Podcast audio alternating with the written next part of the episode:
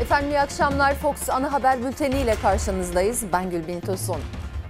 Bu akşam başlığımız eridi gitti. En son gelen ÖTV zamlarıyla maaşlara yapılan zamlar, bir zamanlar işçinin, emekçinin güvencesi olan kıdem tazminatı eridi gitti.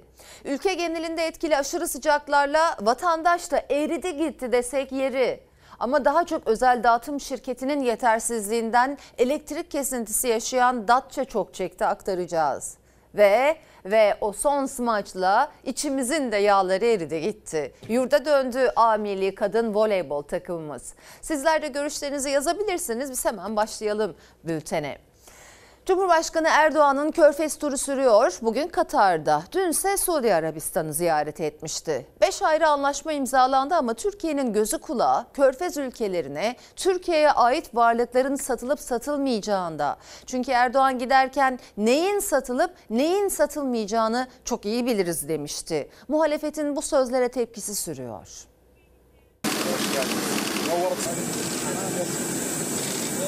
Cumhurbaşkanı Erdoğan Körfez turunda Suudi Arabistan ziyaretini tamamladı. İkili anlaşmaları imza atıldı. Katar'a geçti. Doha'da Hazine ve Maliye Bakanı Mehmet Şimşek'le Merkez Bankası Başkanı Gaye Erkan karşılama yetindeydi.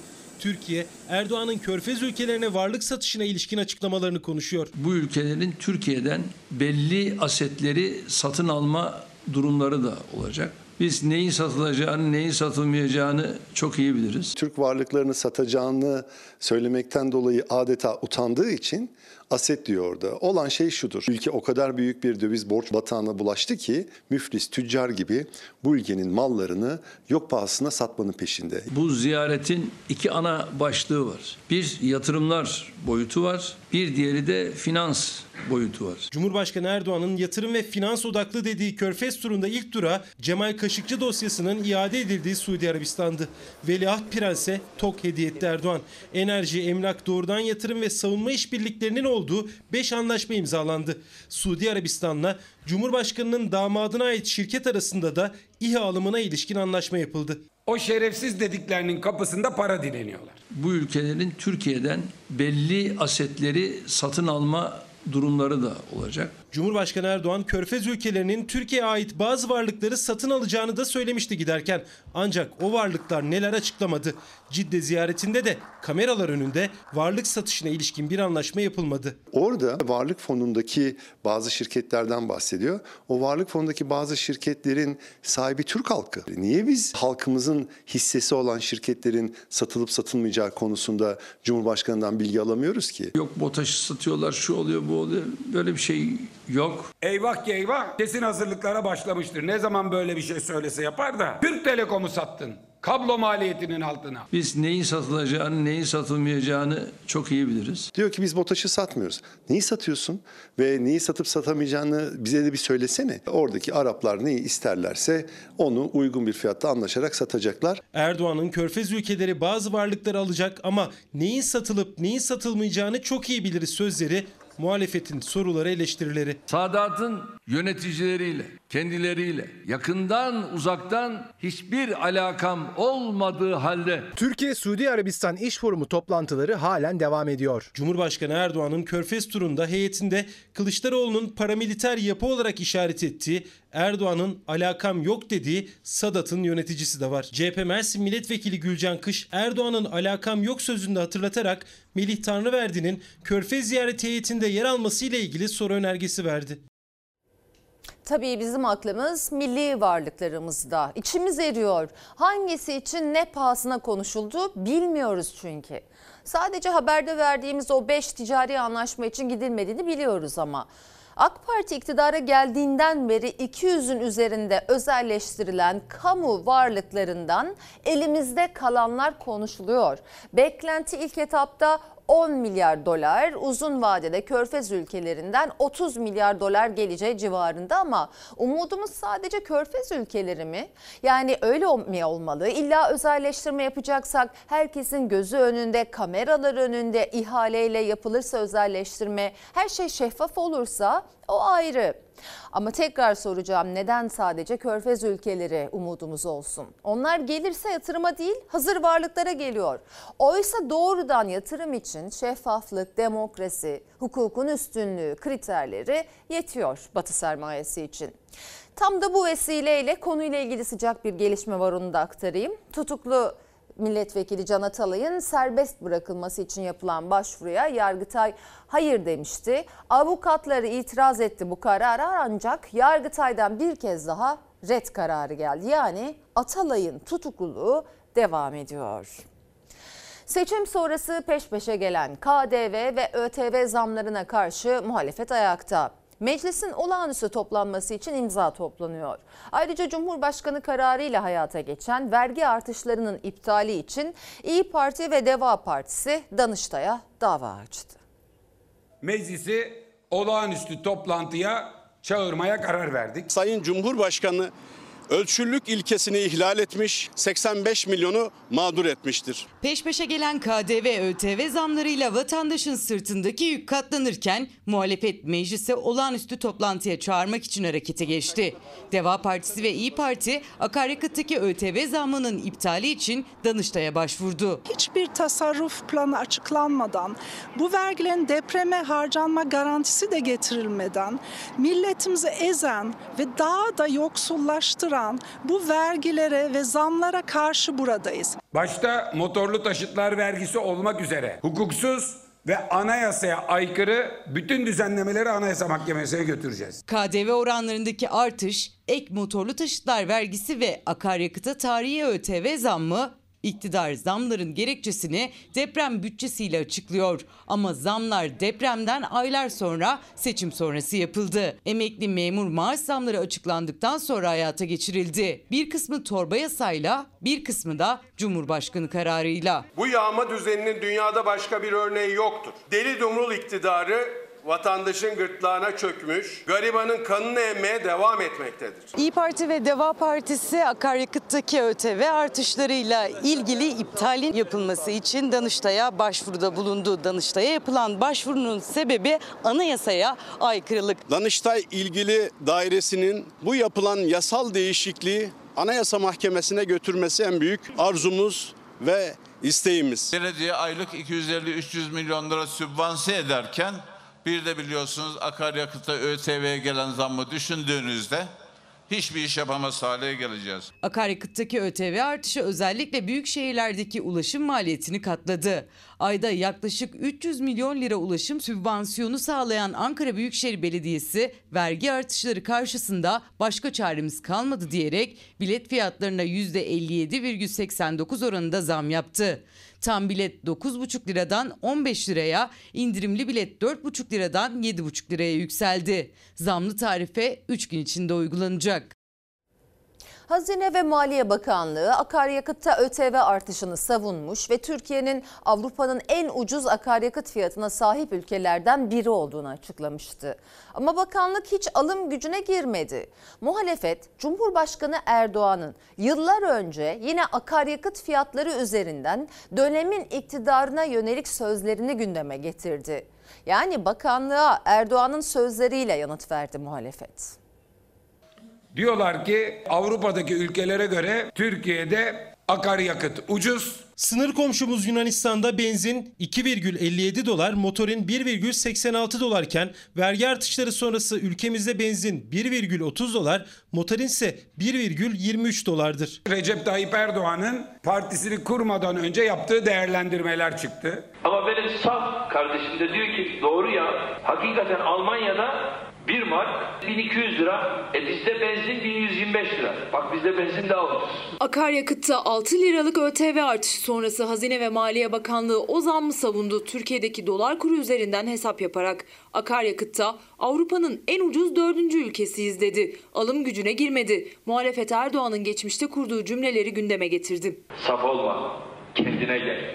Çünkü ekonomide kaide alım gücüyle ölçülür. Madem bu kadar büyük bir ihtiyaç vardı ve depremin yaralarını sarmak için bu vergi artışları yapılmalıydı, o zaman neden depremden hemen sonra yapmadılar? Çünkü bir sebebi var. Depremden sonra hemen seçim vardı. Seçim bitti iktidar KDV ÖTV artışlarını ek vergileri tek tek hayata geçirdi. ÖTV artışıyla benzin ve motorin litre fiyatı 6 lira yükseldi. Hazine ve Maliye Bakanlığı zammı savundu. Avrupa ülkelerinde akaryakıtın dolar fiyatıyla Türkiye'deki dolar kurunu kıyaslayarak ÖTV zammına rağmen akaryakıtın Türkiye'de ucuz olduğunu söyledi. Yapılan artışa rağmen ülkemiz halen benzinde de motorinde de Avrupa'da en ucuz dördüncü ülke konumundadır. Bizde 10 bin doların biraz üzerinde bir milli gelirimiz var. İzlanda bizden pahalı benzin alıyor. Milli gelir 74 bin dolar. Hollanda'da 56 bin dolar. Bakanlığın tablosuna göre en pahalı benzinin satıldığı İzlanda'da asgari ücret 2900 dolara denk geliyor. 1266 litre benzin alınabiliyor. Almanya 8. sırada. Asgari ücretlinin alım gücü 1116 litre. Türkiye'de zamlı asgari ücret 423 dolara geriledi. Asgari ücret sadece 325 litre benzine karşılık geliyor. Sen nasıl oluyor da ya Almanya ile benzini mukayese ediyorsun? Demek ki Almanya'daki çalışmayan işçi Ahmet, Türkiye'deki çalışan işçi Ahmet'ten aylık geliri itibariyle çocuk paralarını katmıyorum. 1280 kere daha fazla huzur içinde, refah içinde yaşıyor.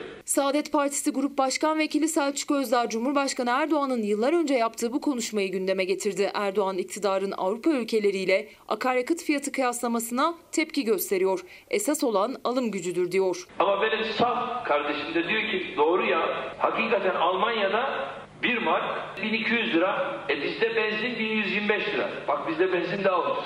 Saf olma.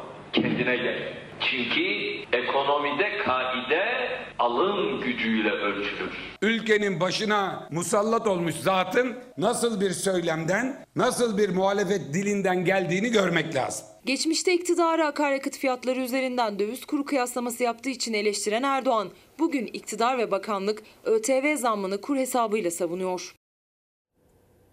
Bugün dış haberler müdürümüz Önder Ayaşan dikkat çekti de o zaman fark ettim. O izlediğiniz video yani Cumhurbaşkanı şu anki Cumhurbaşkanı Erdoğan'ın videosu en az 30 yıllık. Onlarca yılda bir arpa boyu yol alamadığımız aslında nereden belli? Buradan biz hala Almanya ile kıyas yaparak değerimizi anlıyoruz, anlatıyoruz. Siyasiler argümanlarını hala bu kıyas üzerine kuruyor. Düşününce geçen yılları, siyasetin o kısır tartışmalarını, üretim yerine dağ taşa yapılan yatırımları, acemi ve beceriksizle yapılan özelleştirmeler yüzünden ettiğimiz zararı ve işte geldiğimiz noktayı da düşününce hakikaten üzülüyor insan. Sayın seyirciler döviz kuru tutulamıyor, hızla yükselmeye devam ediyor. Dolar 27 liraya dayandı. Euro 30 lirayı aştı. Türkiye'nin dış ve iç borcu ile birlikte kur korumalı mevduatın maliyeti de katlanıyor. Seçimlerden sonra mızrağın çuvala sığmadığı ortaya çıktı. Kur enflasyon sarmalına Türkiye girmiş durumdadır. Ekonomide sıkıntı varmış. Yok biz gayet iyi yolumuza devam ettik. Bunun vatandaşlara etkisi çok ağır bir enflasyonun tekrar yukarı çıkması olacak. Son 45 yılın en yüksek Temmuz ayı enflasyonunu göreceğiz. Döviz kuru hızla yükselişini sürdürüyor. Dolar 26 lira 98 kuruşu, euro 30 lira 32 kuruşu gördü. Dövizdeki bu artış en çok sabit gelirliği yani işçiyi, memuru, emekliyi etkileyecek. Muhalefet, vatandaş enflasyon altında ezilecek dedi. Bu iktidar yıl başında bu yıl için %25 enflasyon hedeflemişti. Gelinen noktada yıl sonu enflasyonunun bu düzeylerin 3 katına yakın bir seviyede gerçekleşeceğini ortaya koyuyor. Seçimden önce 19 lira 50 kuruş seviyesindeki dolar kuru seçimden sonra tırmanışa geçti. Dolar Türk lirası karşısında %40 değerlendi. Doların değerlenmesi Türkiye'nin dış borcunun garanti ödemelere hazineden çıkacak paranın katlanması demek. Tüm ürünlere ek zam gelmesi alım gücünün azalması. Hükümet en düşük memur maaşını 22 bin liraya çıkarma sözü vermişti. O günkü dolar karşılığına baktığınız zaman en düşük memur maaşının bugün 300 dolardan fazla bir erime söz konusu. Enflasyon meselesini de bu yıl sonuna kadar kontrol altına almış.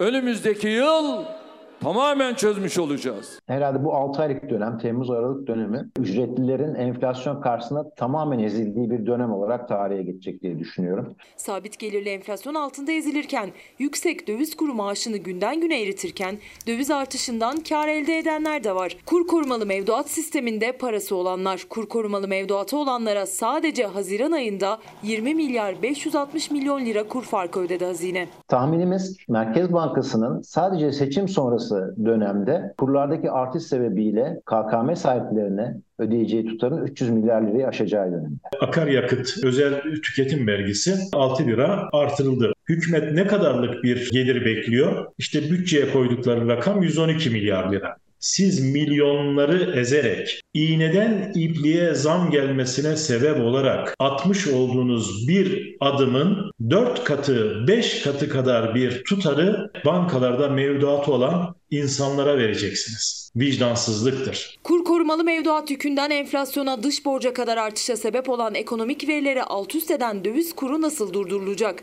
İktidarın daha radikal adımlar atması gerektiğini söylüyor ekonomistler. Enflasyonla mücadelede de daha güçlü bir faiz politikasının hayata geçirilmesini gerektiriyor ama ortada bu da yok. Kur korumalı mevduatla parası olan servetini artırırken dolardaki artış çalışanın emeklinin maaşını eritiyor. Asgari ücret açıklandığında 483 dolara denk geliyordu. Artık 422 dolar. Ücretliler maaşlarındaki erimeyi sadece döviz tabelasından değil, gıda etiketlerinden de yakından takip ediyor. Asgari ücretlinin kırmızı etteki kaybı bir ayda 8 kilogram. Her şey zor oluyor. Yağdan tutun, etten tutun. Biraz önce peynir aldım işte. Yani küçücük bir kalıp peynir bile 100 liradan aşağı değil. Normalde Almanya'da yaşıyorum. Ee, ama geldim şok oldum fiyatları görünce. Euro çıktıkça ben sevinmiyorum. Kesinlikle sevinmiyorum. Üzülüyorum hatta. Bizim TL'deki değer kaybına bakarsan zaten her şey ortaya çıkıyor. 200 TL'miz çıktığı zaman 132 dolar alıyorduk. Şu anda 10 dolar alamıyoruz. Avrupa mesela 200 euro ile 25 kilo et alıyor. E ben 200 lirayla yarım kilo alamıyorum. Yeni rekoruyla tüm ürünlere zam olarak dönecek dolar kurundaki artış. Bu da çalışanların, emeklilerin maaşını eritiyor. Yeni asgari ücret açıklandığı gün 20 Haziran'da dolar kuru 23 lira 60 kuruştu. Asgari ücret 483 dolara denk geliyordu. 26 lira 98 kuruşluk zirveyle zamlı asgari ücretin karşılığı 422 dolara geriledi. Kayıp 61 dolar yani 1645 lira düştü asgari ücretlinin alım gücü. Bu erimeyi en çok da gıda alışverişinde hissediyor çalışanlar. Çalışanız ama aldığımız maaşla geçinemiyoruz. Zamlar geliyor ama zamla birlikte gıdaya, yakıta, elektriğe her şeye zam devam.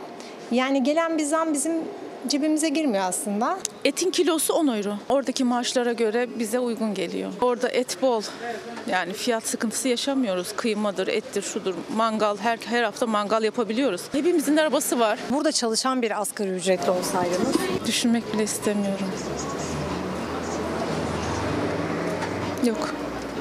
Yani hayal bile edemiyorum yani. Allah herkese yardım etsin. Almanya'da asgari ücretle çalışan Zeynep Sinek, Türkiye'de asgari ücretli olmayı hayal bile etmek istemiyor. Çünkü alım gücünde büyük fark var.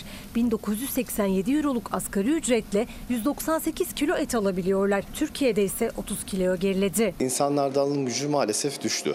Yani artık 50 liralık 100 liralık kıymalarla müşteriler geliyor. Verilen kıyma ufak bir kağıtta maalesef. E, şu anda da dolar artışından dolayı fiyatta yükselişler devam ediyor. 20 Haziran'da kırmızı etin kilosu 300 liraydı. Asgari ücretle yeni maaşıyla 38 kilogram et alabiliyordu. Etin şimdiki fiyatı 380 liraya çıktı. Artık asgari ücretle 30 kilogram et alabiliyor.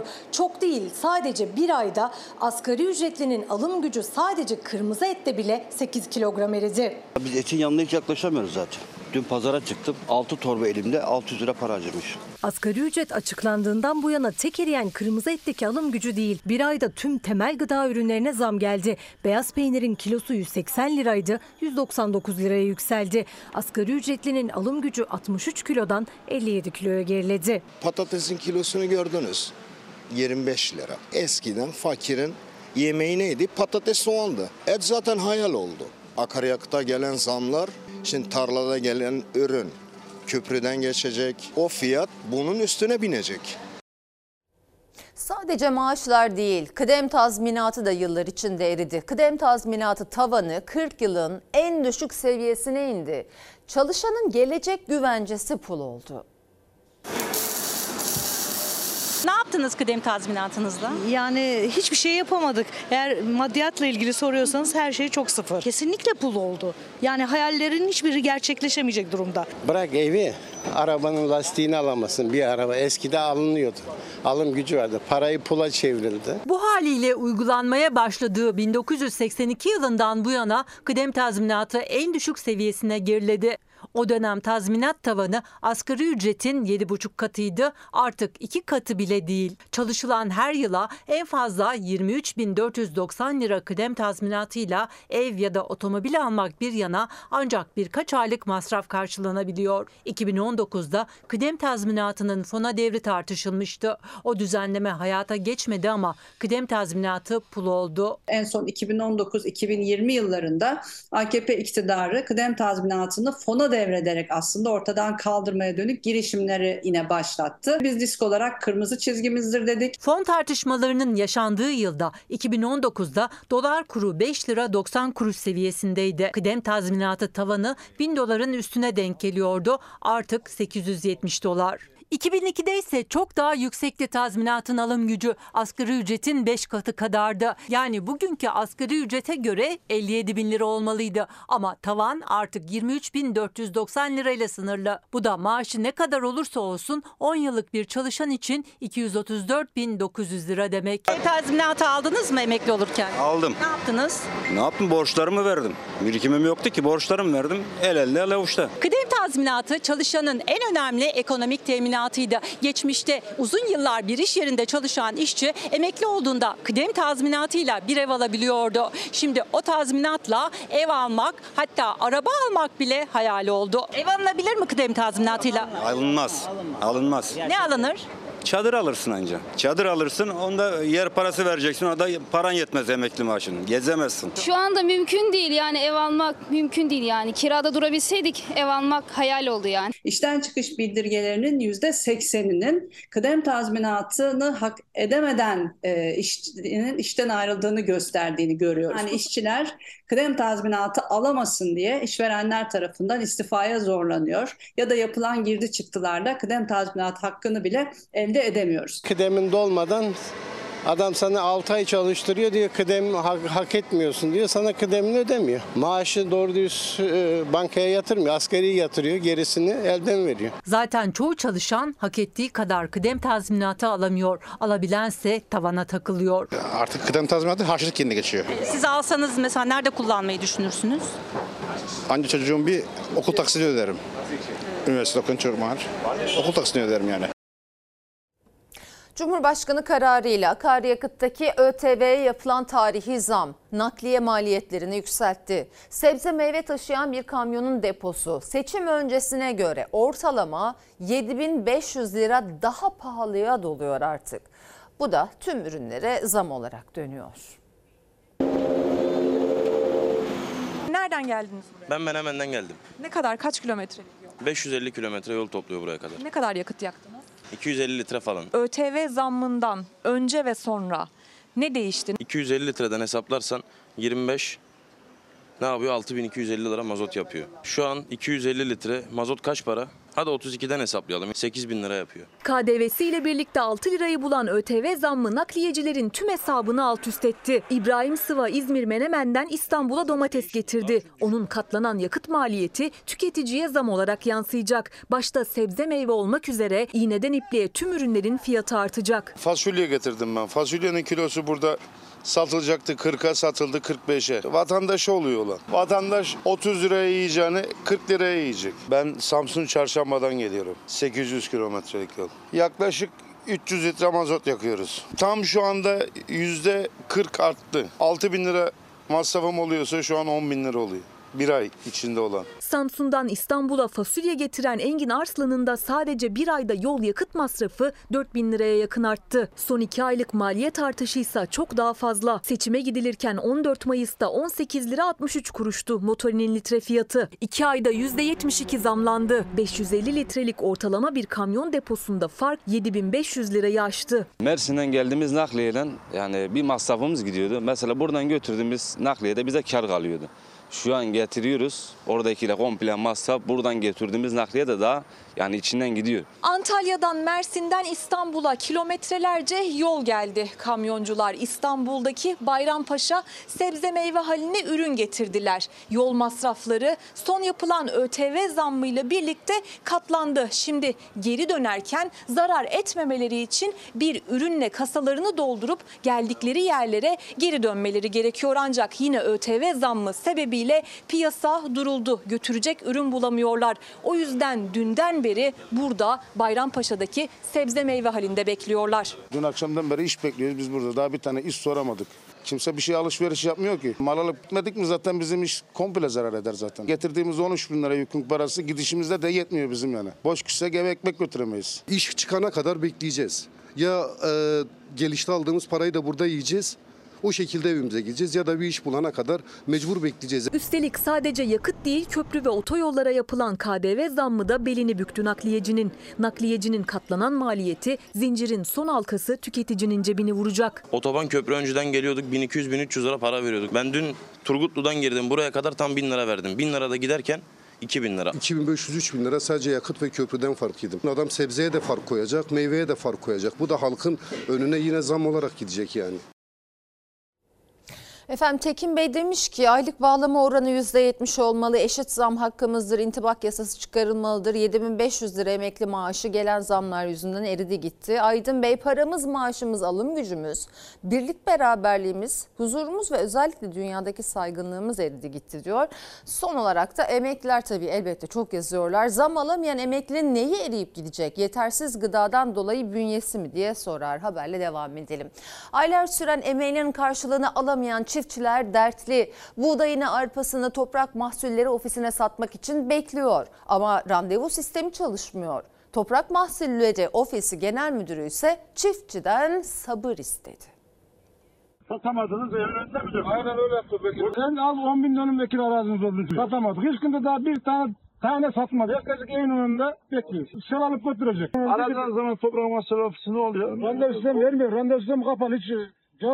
Biz üreticimizin ürettiği tüm ürünü almaya hazırız. Üreticimiz bize satmaya, biraz da sabırlı olarak satmaya devam etmesini istiyoruz. Buğdayın arpasını hasat eden çiftçi girdi maliyetlerini bile karşılamasa da ürününü Toprak Mahsulleri Ofisi'ne vermek için sırada ama randevu alamıyor. Toprak Mahsulleri Ofisi Genel Müdürü Ahmet Güldal sabır istedi. Çiftçi tepkili. Elimlerin yakın masrafım var.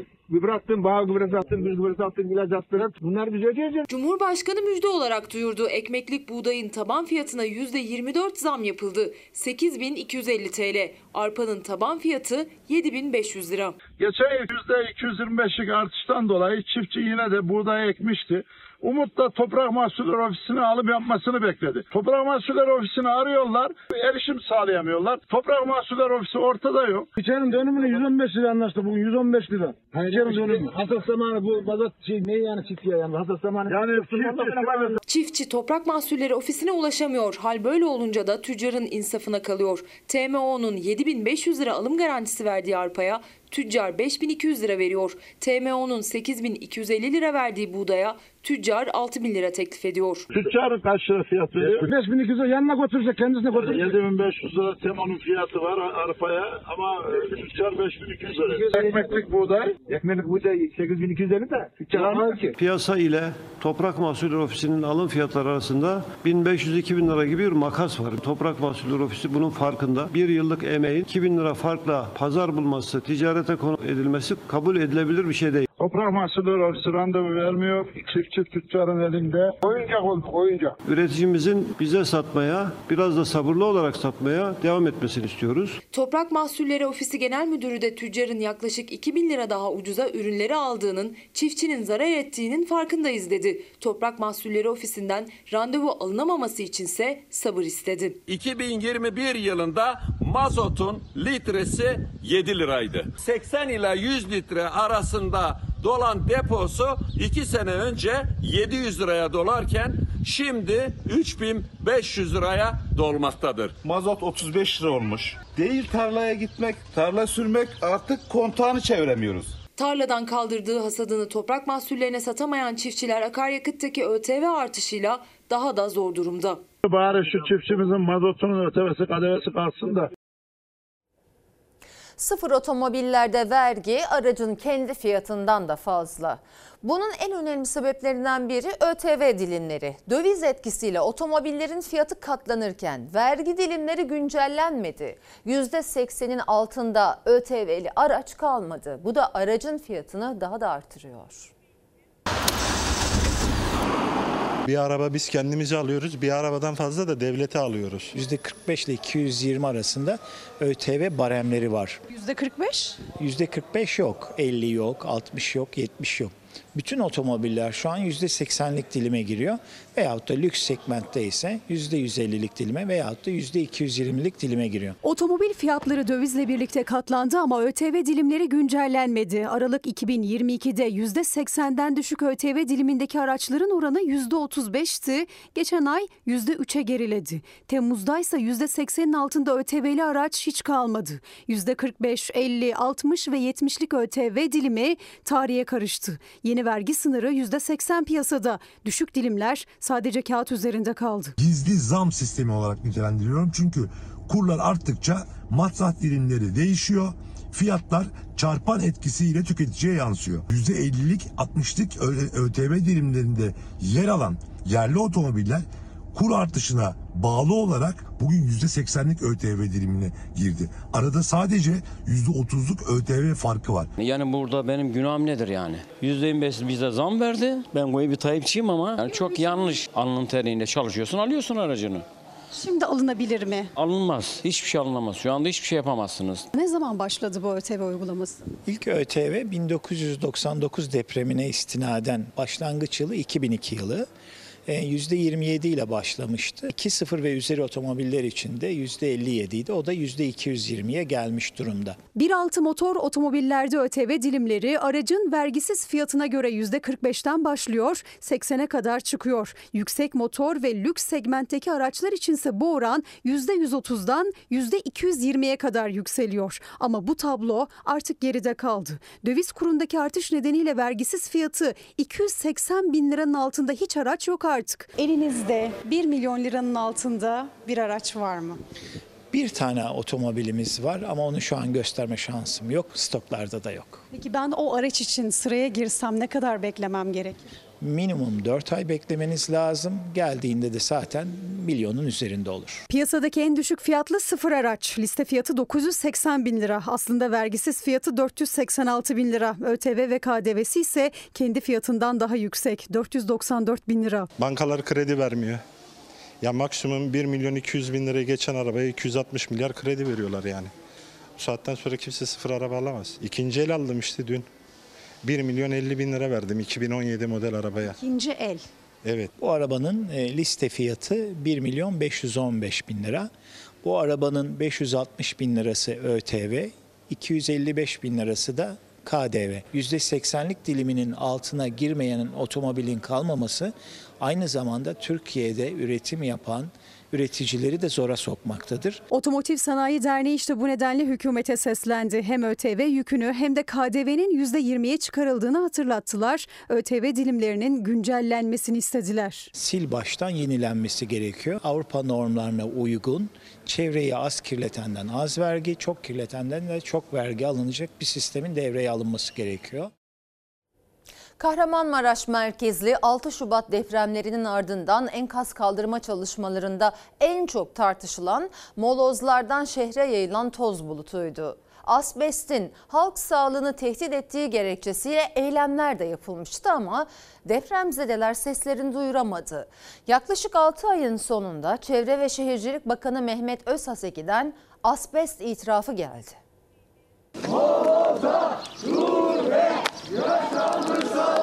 Enkaz bu şekilde kaldırılamaz. Zofların içinde oturacağımız yer yok. İçimiz dışımız toz. İyi değiliz. Özellikle asbestli boruların da olduğu bir ortamda çok tehlikeli bir durum bu. Şehir için adeta zehir saçıyor. Çevre ve Şehircilik Bakanı Mehmet Özaseki enkazlardan nasıl zehir saçıldığını kabul etti. Depremlerin üzerinden geçen 5,5 ayın ardından geldiği itiraf. Yani binlerce kişi o zehri soluduktan sonra. Oysa depremzedeler seslerini duyurabilmek için çok uğraştı. Hatta ses yükseltenler polis müdahalesiyle karşılaştı.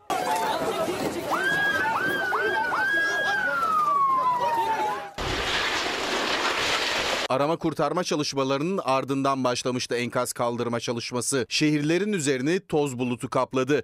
Önceki bakan Murat Kurum konuyla ilgili suskunluğunu bozmadı. Ama yeni bakan Özhaseki kabul etti yapılan hatayı. Hafriyatı yerinde ayrıştırmak doğru değildi, zehir saçıldı dedi. Özellikle ilk yapılan ihalelerde alelacele yapıldığı için şartnamelerde de bazı şeyler gözden kaçmış. Mesela yerinde ayrıştırılsın denilmiş. Yerinde ayrıştırmak çok Şunu doğru da değil. Özellikle dolu- asbestli boruların da olduğu bir ortamda çok tehlikeli bir durum bu.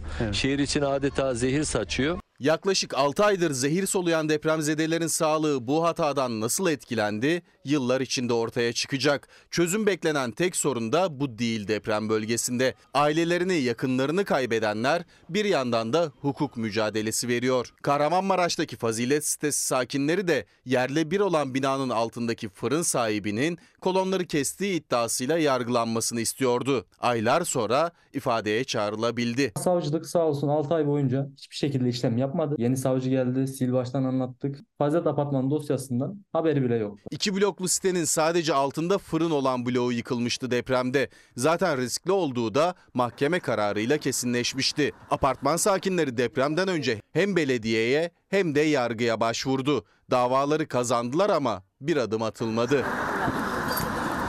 Kararda diyor ki yumuşak kat denilen durumu oluşturdu ve bu durumun deprem esnasında binayı zayıflatacağının tespit edildiği, ekmek fabrikasının faaliyetlerini yalıtımsız bir şekilde yapması. Yani sürekli ısınma ve soğuma korozyona neden oluyor. 6 Şubat depremlerinde korkulan oldu. Fırının bulunduğu bina yıkıldı. 20 kişi hayatını kaybetti. Fırın sahibi Akın Y aylar sonra ifadeye çağrıldı ama henüz ifade vermeye bile gitmedi. O apartmanda yakınlarını ve ailelerini kaybedenler bir an önce adaletin yerini bulmasını istiyor. Bu 6 ayda savcılar tarafından ifadeye çağrılmadı. Nasıl gezdi, nerede gezdi? Bu 6 ayın hesabını bir versin önce. 20 kişinin de hesabını inşallah devletimiz sorar. Özhaseki demiş ki ilk yapılan ihalelerde alelacele yapıldığı için şartnamelerde bazı şeyler gözden kaçmış. Gözden mi kaçmış? Hay Allah. Solunumu başta akciğer olmak üzere pek çok kanser çeşidine ve kronik hastalığa yol açan madde asbest o gözden kaçıveren.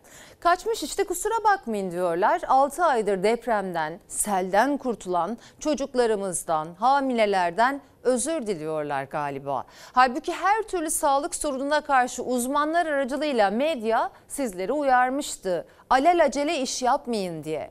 Asbest konusunda da yeni yerleşim bölgelerinin belirlenmesi konusunda da bence kamu davası açılmalı bu konuyla ilgili. Efendim polis kontrolünden kaçan sürücü aşırı hızla bisikletliye çarptığı talihsiz adam yaşamını yitirirken o sürücü kaza yerinden kaçtı. Aracında uyuşturucu madde bulundu. Büyük acı ve skandal bununla da sınırlı değildi. O sürücü karakola teslim olmaya kendi gitmedi. Bir arkadaşını gönderdi. Şimdi gerçek sürücü her yerde aranıyor.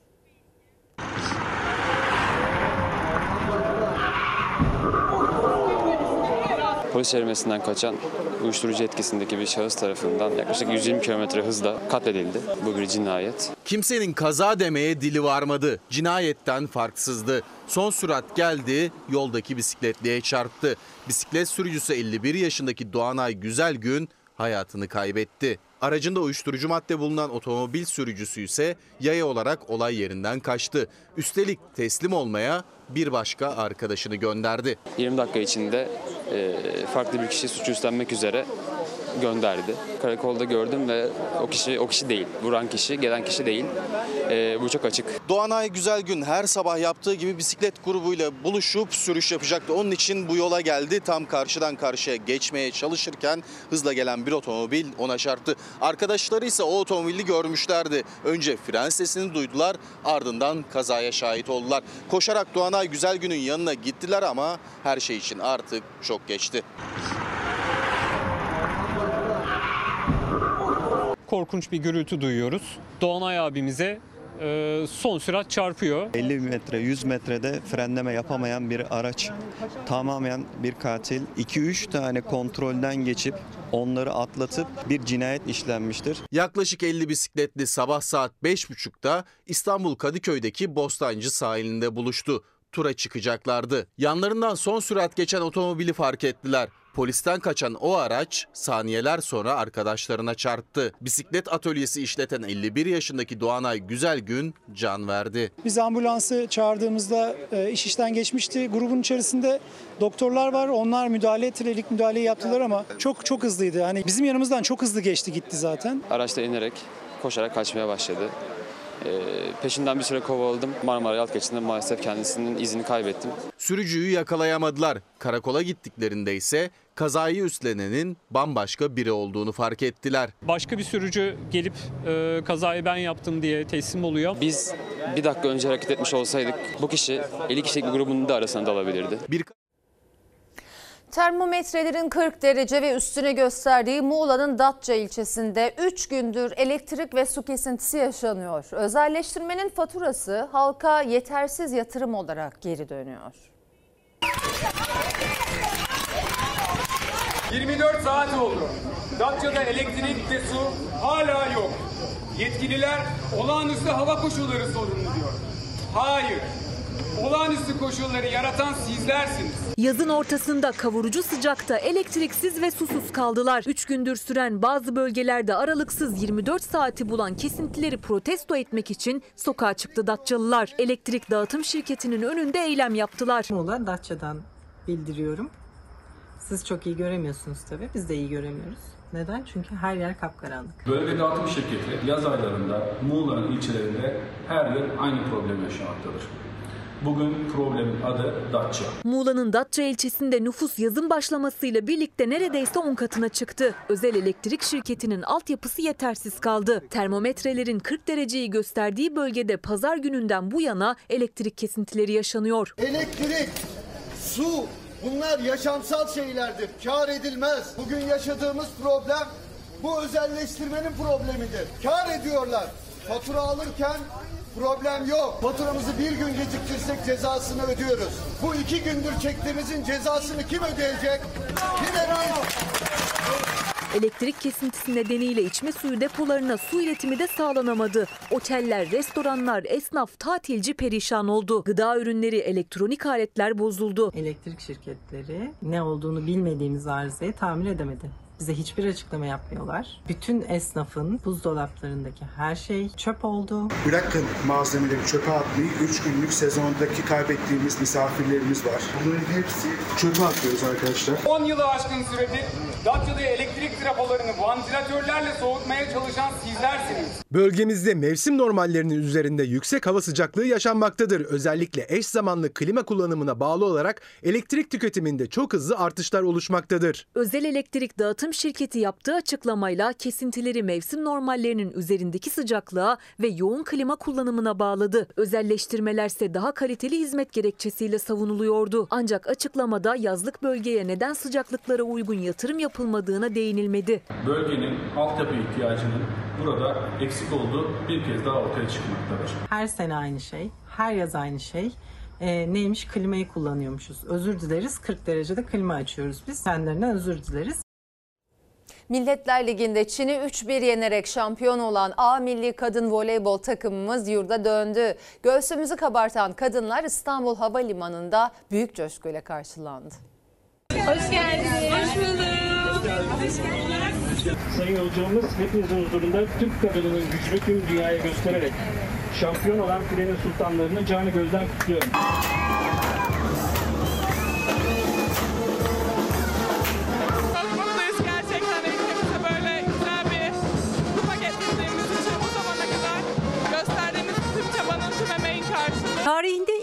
Altın madalya kazanarak tüm Türkiye'nin göğsünü kabarttı filenin sultanları A Milli Kadın Voleybol takımı Milletler Ligi'nde Çin'i 3-1 yenerek şampiyon oldu. Amerika'dan Türkiye'ye dönüşlerinde büyük coşkuyla karşılandılar.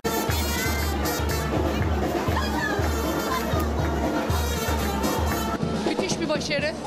Bu ekibin bir parçası olmaktan gurur duyuyorum. Şampiyonluk kupası Eda Erdem'in elinde yükseliyor. Şampiyonlukla tarih yazan kadın voleybol takımını büyük bir kalabalık bekliyordu İstanbul'da.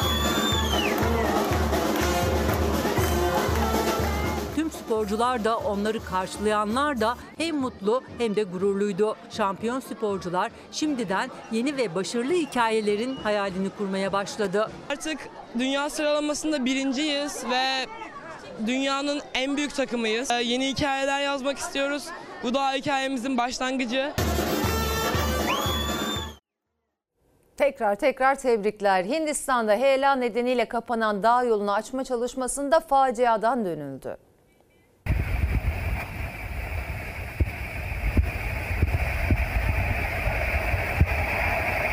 Heyelan sonrası kapanan yolu açmaya çalışan kepçe operatörü yeni heyelana yakalandı. Ölümden kıl payı kurtuldu. Hindistan'da muson sezonu şiddetli yağışların neden olduğu felaketlerle geçiyor. Son yılların ülkedeki en büyük sel felaketi 10 gün önce ülkenin kuzeyindeki Himachal Pradesh eyaletinde yaşandı. Bölgede meydana gelen sel ve heyelanlarda 80'den fazla kişi öldü. Heyelanlar nedeniyle dağ yolları kapandı. Yüzlerce köyle bağlantı kesildi. O yolları açma çalışmalarında facianın eşiğinden dönüldü. İşçiler çalışırken yeni bir heyelan meydana geldi. Kopan dev bir kaya parçası kepçenin üzerine düştü. Arkadaşları korkuyla izlerken kepçe operatörü son anda kendini dışarı attı. Düşen kayanın altında ezilmekten kurtuldu. Şimdi ara zamanı. Efendim Fox'tan haber bültenini burada noktalıyoruz. Fox'ta yayın yaz şarkısıyla devam edecek. İyi bir akşam geçirmenizi diliyoruz. Hoşçakalın. Feda bir tek dostuma her köşesi cennetin ezeli